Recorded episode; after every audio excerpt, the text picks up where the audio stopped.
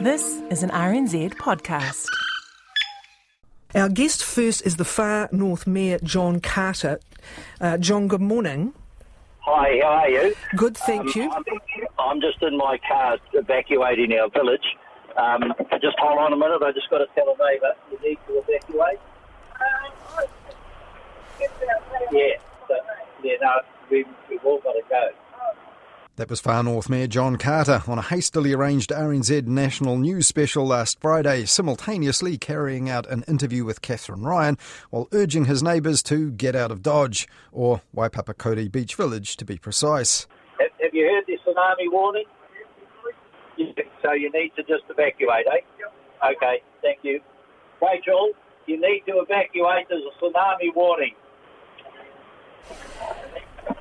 Okay, sorry about that. That's fine, John. What's the situation there uh, with where you are located uh, at the moment? Are, there any, are you expecting civil defence uh, alerts to reach people? Just explain the So status. siren- the siren's already going here. The tsunami siren's already singing its song.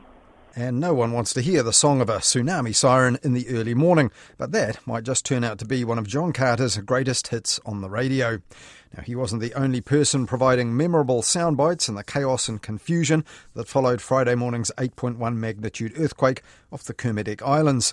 This guy at the beach, in dirty dog sunglasses, a rollie in hand, and a black singlet with the word wasted on it, told Newshub's live coverage this. Oh, well, I felt the earthquake about two o'clock this morning, mate, and I thought someone was shaking my van, so I'm out there running around Starkers in the bush looking for who was shaking my van. It was an earthquake.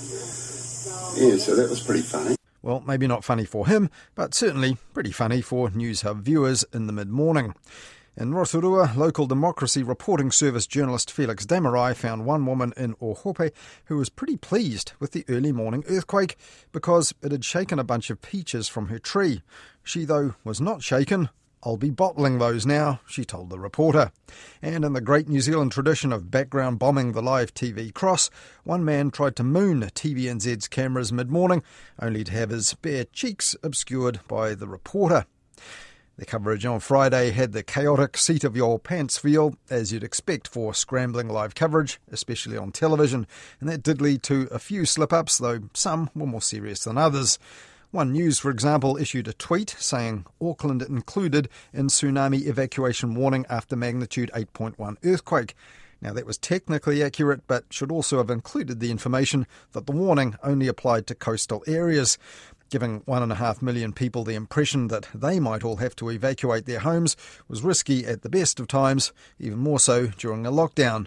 But other slip ups were just unfortunate. For example, Stuff's Life and Style section issued an ill timed and likely pre scheduled tweet urging readers to go foraging with its guide to edible New Zealand seaweeds. And many Stuff readers responded that during a tsunami is probably among the worst times to forage for seaweed. However, those gaffes were the exception rather than the rule, as with previous tsunami alerts, the media delivered important factual warnings at the right time. The new Civil Defence Minister Kiri Allan was also praised for clear, concise communication amid the incomplete information on Friday morning. This was her opening message at her first briefing. When it is long or strong, get gone. This morning, whether that was at 2:30 or whether that was later on throughout the course of the morning, we saw New Zealanders literally adhere to that advice. They felt the long or strong earthquakes and they knew to grab their bag and head into the highlands. But the Civil Defence Communications also had their own hiccups. Text alerts to the east coast of the North Island struggled to handle macrons in place names. One text ordered residents of question mark P question mark Tiki to evacuate. It meant Opotiki. Now, that's just details, obviously, and more substantial com slip ups will get picked over in full in a debriefing with the next tsunami warning in mind. And with that in mind, civil defence wasn't the only part of government under the microscope for its communications this past week.